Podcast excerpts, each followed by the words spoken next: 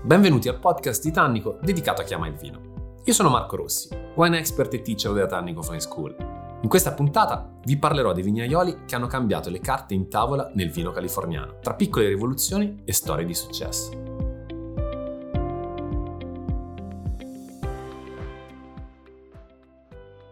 Personaggi innovativi come eh, Martha Stowman, Amy Atwood, i coniugi Brent di Donkey and Goat. Ecco, sono questi i giovani che stanno cambiando il panorama vitivinicolo californiano. Cerchiamo anche di capire però che cosa è successo e perché. Tanto la California che per anni ha professato una cultura della vigna estremamente sostenibile avuto però dall'altro lato un eccesso di utilizzo per esempio di glifosato che però dal 2017 è stato indicato ufficialmente come elemento cancerogeno e quindi piano piano abbiamo visto la sua scomparsa dalle tecniche di lavorazione, quindi dal diserbo chimico che non è più una pratica così diffusa in nessuno delle, dei territori principali appunto californiani.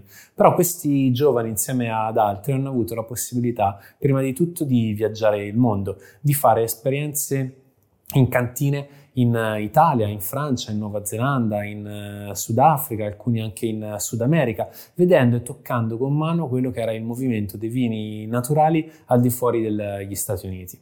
La volontà di capire i suoli, i terroir e anche quella componente di innovazione tipicamente californiana poi li ha spinti a cercare di andare a definire dei vini che potrebbero forse passare più per vende table, quindi per vini da tavola, che data questa non tanto stringente, però questa classificazione definita AVA, che va a identificare il, la qualità che poi di fatto in realtà non sia così un altro discorso, ma va ad identificare un'idea di qualità per il consumatore finale a seconda della zona di elezione, ecco, li ha portati a cercare di cambiare questo schema, andando a giocare un po' di più su quelli che sono i vigneti, quelli che sono anche i vitigni stessi e le tecniche di vinificazione. Spesso e volentieri il movimento dei naturali si è confuso con il movimento dei garagisti in eh, California, quindi di piccoli produttori che andavano addirittura a fare produzione senza avere realmente una cantina. In eh, Italia stessa abbiamo avuto dei garagisti nel mondo del vino naturale che poi piano piano si sono strutturati e hanno avuto la possibilità di affermarsi come produttori veri e propri. La stessa cosa è successa in California, né più né meno. Abbiamo visto nel cuore, per esempio, pulsante di Sebastopol, questa piccola cittadina dall'attitudine estremamente rurale, al tempo una delle mete hippie più importanti in assoluto, essere di traino per quelle che erano delle pratiche di biodinamica, del non intervento in vigna e del non intervento in cantina.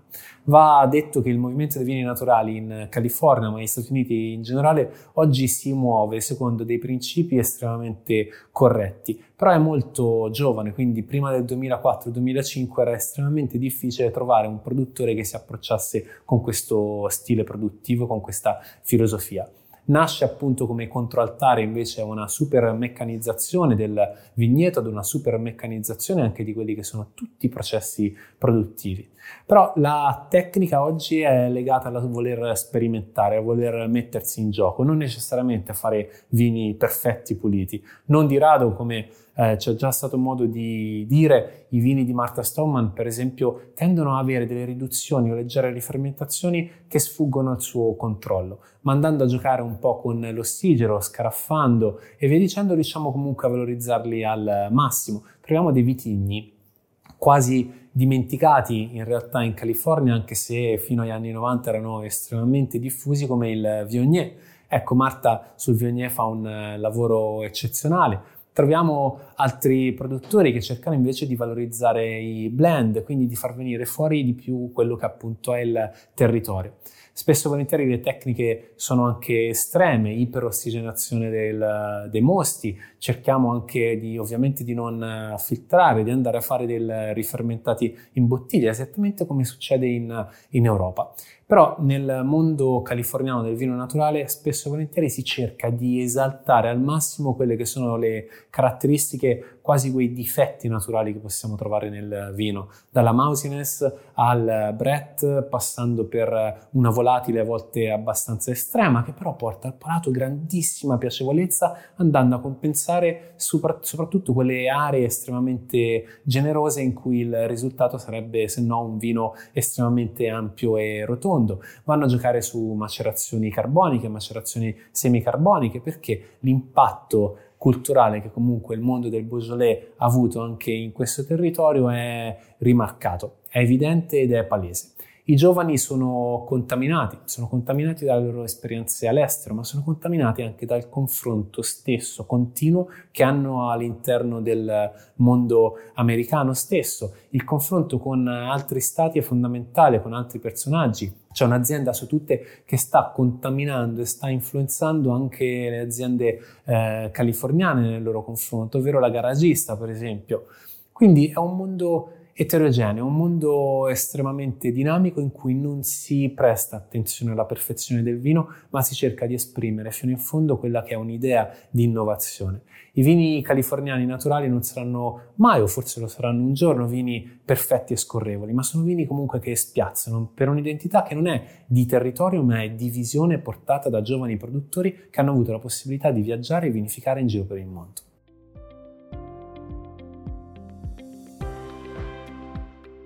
Michael Cruz.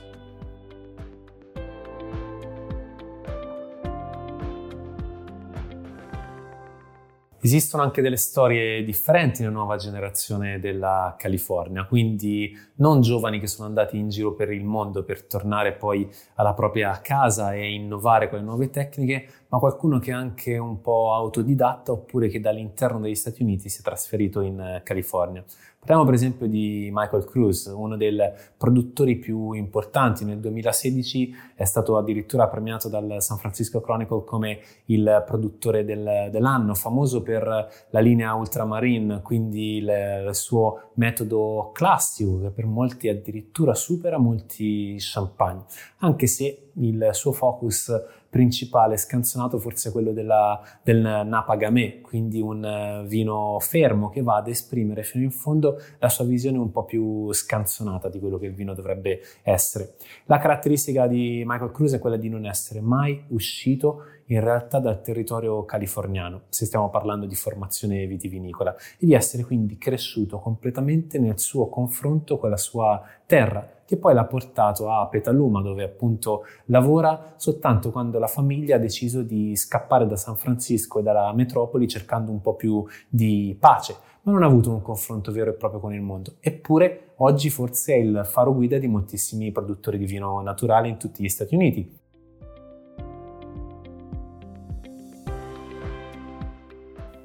Mike Roth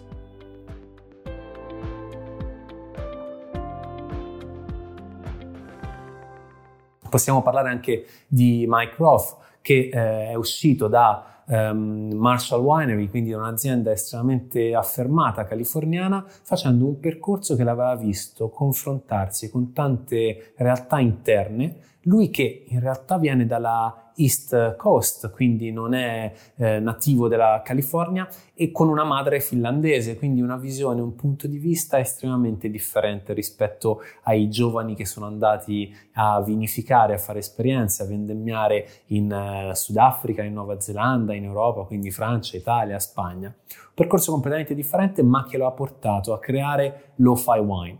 Lo-Fi Wine è un'azienda il cui nome non fa riferimento a un difetto musicale, quindi non vuole evidenziare quello che facilmente nel mondo del vino californiano naturale viene spinto, ovvero quella nota un po' stridente, ma vuol fare riferimento a un vino un po' più terroso, marcato molto di più dal terroir. Il lavoro che lui svolge con il Cabernet Franc nel progetto eh, Lo-Fi Wine è incredibile perché riesce ad andare a lavorare su delle macerazioni semicarboniche e a portare il Cabernet Franc, che spesso e volentieri è un vitigno duro, difficile, ad un livello di piacevolezza incredibile, sia per l'aspetto floreale, ma soprattutto il focus che porta su un tannino che non di rado può essere anche un po' imponente, importante, graffiante, ampio. Questa visione lui di assecondare il Cabernet Franc l'ha portata avanti andando a lavorare intanto sul grappolo intero, quindi la macerazione viene fatta addirittura con i raspi, crede profondamente nell'ossigenazione che il raspo può portare, quindi non in una carica tannica maggiore, ma in realtà in una polimerizzazione precisa e perfetta del tannino del Cabernet Franc. Poi legno esausto per non portare appunto ulteriore tannino, perché comunque ne abbiamo già una discreta presenza. La macerazione comunque semicarbonica esprime al massimo quello che è la parte floreale, giocosa del Cabernet Franc, che è un vitigno che si esprime con note di solito molto cupe, buie e qui dà un'alternanza quindi di spensieratezza e profondità.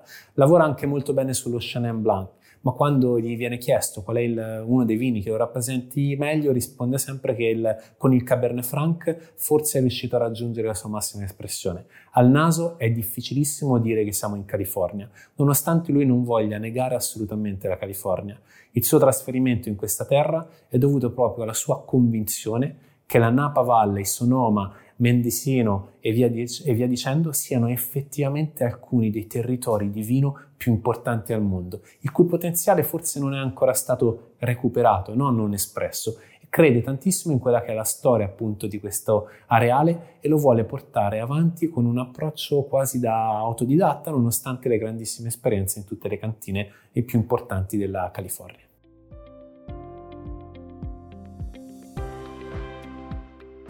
Progetto Wyatt.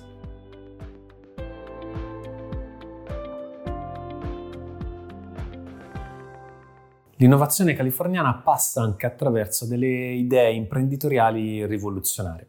Quindi quando parliamo di vino naturale siamo soliti pensare sempre al vigneto di proprietà oppure alla valorizzazione di un vigneto abbandonato ma esistono anche modi differenti di interpretare questo terroir e il progetto Wyatt è un progetto che mette davanti i valori piuttosto che gli uomini e cerca di portare il vino naturale californiano sulla tavola dei tanti appassionati. Consideriamo che i vini californiani tendono ad avere anche un posizionamento di prezzo estremamente elevato. Quando troviamo pre- vini a prezzo buon mercato, di solito stiamo parlando del vino più industrializzato, quindi con tantissima meccanizzazione della raccolta, tantissimo lavoro svolto sulla chimica anche in cantina, comunque vini appunto che tendono a essere eh, prodotti di massa con eh, magari una buona qualità ma manca quello che è l'aspetto di carattere, mentre il progetto Wyatt va nella direzione opposta ma allo stesso tempo non vuole andare a strizzare l'occhio a quei vini californiani che si piazzano sul mercato a qualche centinaio di dollari con un lavoro certosino fatto in vigna, con un lavoro molto importante svolto anche nella selezione dei legni in cantina con dei criteri di fermentazione spesso anche difficili da gestire e in quel caso serve un enologo molto importante quindi che aumenterà e non di poco anche il prezzo del vino. Wyatt come progetto cerca di unire la qualità ad un approccio naturale e sostenibile facendo rete quello che avviene è che viene fatta una selezione di uve da parte di vigneti non di proprietà. Si va a ricercare una buona qualità in rapporto qualità-prezzo, non necessariamente la massima espressione di un singolo territorio, ma un'espressione genuina, pura, diretta e vera. Questo è il principio fondamentale. Vengono portate quindi le uve in cantina vengono vinificate una volta che sono state selezionate. Ma esiste poi una parte del del, dell'uva che proviene da parcelle di proprietà, parcelle che vengono curate in maniera maniacale che hanno la possibilità di esprimere alcune delle eccellenze californiane per quanto riguarda proprio il prospetto del frutto e la qualità che possiamo appunto ottenere da un, da un vino nel momento in cui andiamo a vinificare con tutti i giusti criteri naturali questo, questo frutto. Quello che avviene è che a seconda di come il vino si esprime dopo la vinificazione vengono fatti dei blend tra le parcelle di proprietà e il, le, i vini provenienti dalle uve acquistate. Così si cerca di andare ad esprimere una qualità mediamente alta, un'identità molto chiara per quelli che sono i vigneti di provenienza, che dovranno comunque in qualche modo coesistere. Questo permette a Wyatt di andare ad abbattere e non di poco il prezzo di uscita andando quindi a portare i tanti appassionati di vino naturale a poter degustare la California, a poter degustare questo movimento. Questo tipo di idea non è passata inosservata, tant'è che anche la grande critica a partire da Parker hanno iniziato a esaltare con curiosità questo sistema di lavoro che dà la possibilità appunto al produttore di andare a innovare un po' cercando il suo stile a seconda dei vigneti, a seconda delle aree, ma anche a seconda delle annate, perché anno dopo anno possono cambiare i vigneti eh, non di proprietà da cui vengono ottenute appunto le uve. Il progetto Wyatt quindi prevede delle sorte di cuvée, potremmo dire, di vari vigneti, di varie anche zone, ma tendenzialmente quando ragioniamo di varietà siamo sul monovarietale. Il loro Cabernet Sauvignon è un'espressione perfetta di questo blend di vigneti differenti, perché ha un grandissimo equilibrio, una bellissima freschezza, un'eleganza che non è così semplice e scontata da ritrovare nel Cabernet Sauvignon appunto in California, ma anche volume, struttura. L'idea però era quella di togliere tutta quella nota un po' di muscolo, struttura, di potenza anche al naso, andando a ricercare più i frutti piccoli, quindi quelle zone in cui magari il Cabernet Sauvignon tende a non avere una maturazione perfetta, andandolo poi a unire con parcelle in cui la maturazione avviene alla perfezione, quindi abbiamo delle note più di frutta scura. Però al naso colpisce perché la prima olfazione è sempre riferita ai mirtilli quindi ha un frutto comunque piccolo, più fragrante, più croccante, anche se comunque è un frutto che porta in sé eh, delle note scure, profonde e in bocca torna questo tema della grandissima freschezza. Non è tanto l'affinamento a dover eh, svolgere il ruolo fondamentale nel, nella degustazione, quanto proprio questo blend di vigneti differenti anche con maturazioni differenti dell'uva.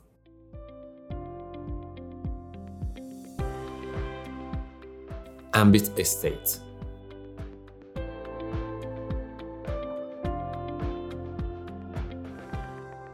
Ci sono anche delle storie di innovazione che hanno un passaggio generazionale. Nonostante il vino naturale in California sia un movimento dell'inizio del secolo e abbia non più di 15 anni, abbiamo anche delle aziende che hanno invece una filosofia forte e radicata e che in qualche modo testimoniano portando questo approccio da una generazione all'altra. È il caso della famiglia Hart, dove il padre Philip ha portato proprio questa visione legata strettamente alla biodinamica e ha cercato di contaminare il più possibile in maniera naturale, spontanea, ovviamente il figlio Gellert. Il figlio ha avuto tante esperienze uh, nelle Hawaii, ha avuto esperienze in altre zone degli Stati Uniti, ha avuto anche esperienze in grandissime aziende, ma poi ha sentito il fortissimo richiamo del padre e della sua terra di origine, la sua terra di nascita.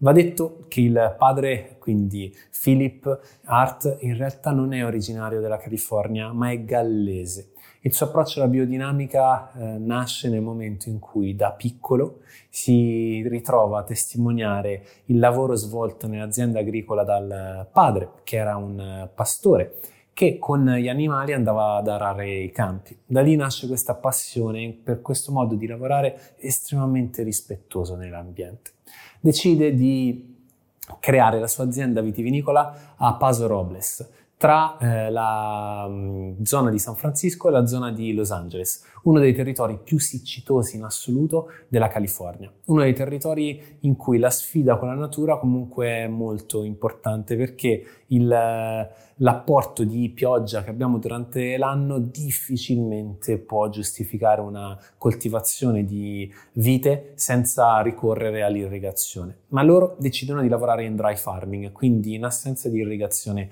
totale. Siamo agli inizi del 2000 quando parte la missione con pochi ettari, oggi gli ettari di vigna sono oltre 20.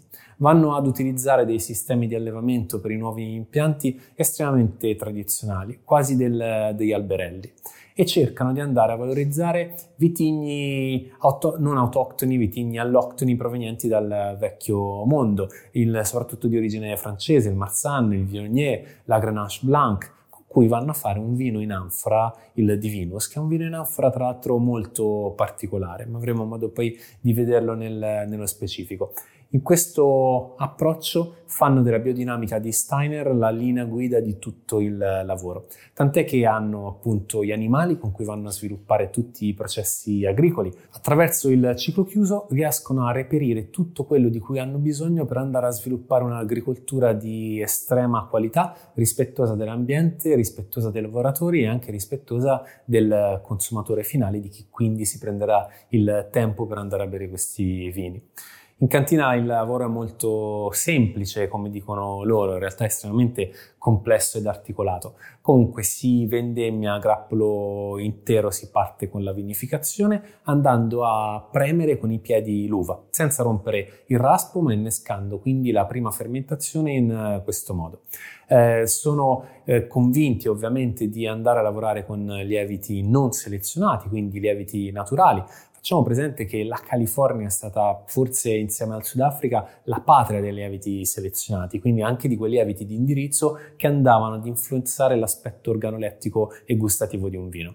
Loro invece negano in maniera anche estremamente dichiarata questo tipo di processo e cercano di sviluppare una vinificazione il più naturale possibile, anche senza andare a filtrare. Utilizzano a volte legni scarichi, ma anche anfora in stile italiano, quindi di terracotta. Questo è proprio il, la loro visione e il loro, credo, il loro approccio al, al vino. Cercano di estrarre, le macerazioni sono importanti proprio per estrarre profumi, colori e lo fanno anche sul eh, loro vino macerato bianco, quindi che viene fatto da Marsan, viene fatto da Grenache Blanc. Quindi sono un, dei produttori di vino in certo modo molto tradizionali rispetto al vecchio mondo. Forse l'origine gallese della famiglia è una delle motivazioni, ma sono anche estremamente innovativi. Intanto perché in una zona in cui si va di solito ad irrigare, loro decidono di non farlo. In una zona in cui si tende a cercare acqua sotterranea dai pozzi, loro cercano di non farlo. In un'area in cui si cerca di fare business immediatamente, loro hanno impiantato vigna a inizio del 2000, la prima annata è stata una 2010 che è stata caratterizzata purtroppo da una gelata tardiva che ha compromesso quasi del tutto il raccolto. Per quello che è l'approccio tipicamente americano, californiano, questo potrebbe anche bastare per fermarsi. La sfortuna li ha comunque perseguitati ulteriormente all'interno dell'azienda Ambit. Ambit, tra l'altro, è una parola gallese che significa in, in eterno, quindi per sempre. E perché per sempre? Perché per loro il passaggio generazionale e culturale è un qualcosa che viene protratto nel tempo, quindi da generazione in generazione. Ed è qui che testimoniano quello che è l'importanza padre-figlio. Un giorno sarà un rapporto anche con, con un nipote possibilmente, perché anche la moglie del figlio è entrata appunto a lavorare in azienda in epoca recente. Però torna, torniamo a quello che è stata la vicissitudine che hanno dovuto subire. Dopo il primo anno di vinificazione estremamente difficile, hanno vissuto in realtà altre cinque annate con eh, delle temperature medie molto alte, carenza totale di acqua, per cui non sono riusciti ad esprimere fino in fondo la grande qualità che Ambita Paso Robles voleva andare a portare in bottiglia. Ci sono voluti quindi circa 15-16 anni prima di andare finalmente a fare un vino come l'avevano pensato. I loro vini sono profondi, soprattutto quelli in anfora, sono ampi con questi richiami a delle note di frutta estremamente matura, quasi frutta candita, stiamo parlando di una pesca, stiamo parlando di un'albicocca, quindi anche un floreale comunque molto evidente. Il sorso è sempre molto ampio, quasi masticabile, con una presenza di tannino che deriva da queste macerazioni molto prolungate, però caratterizzate anche da una buona freschezza, cosa che non andremo invece a identificare con un territorio estremamente siccitoso. Il loro modo di lavoro, il loro modello di lavoro è un qualcosa che sta comunque ispirando anche altri produttori nella stessa zona.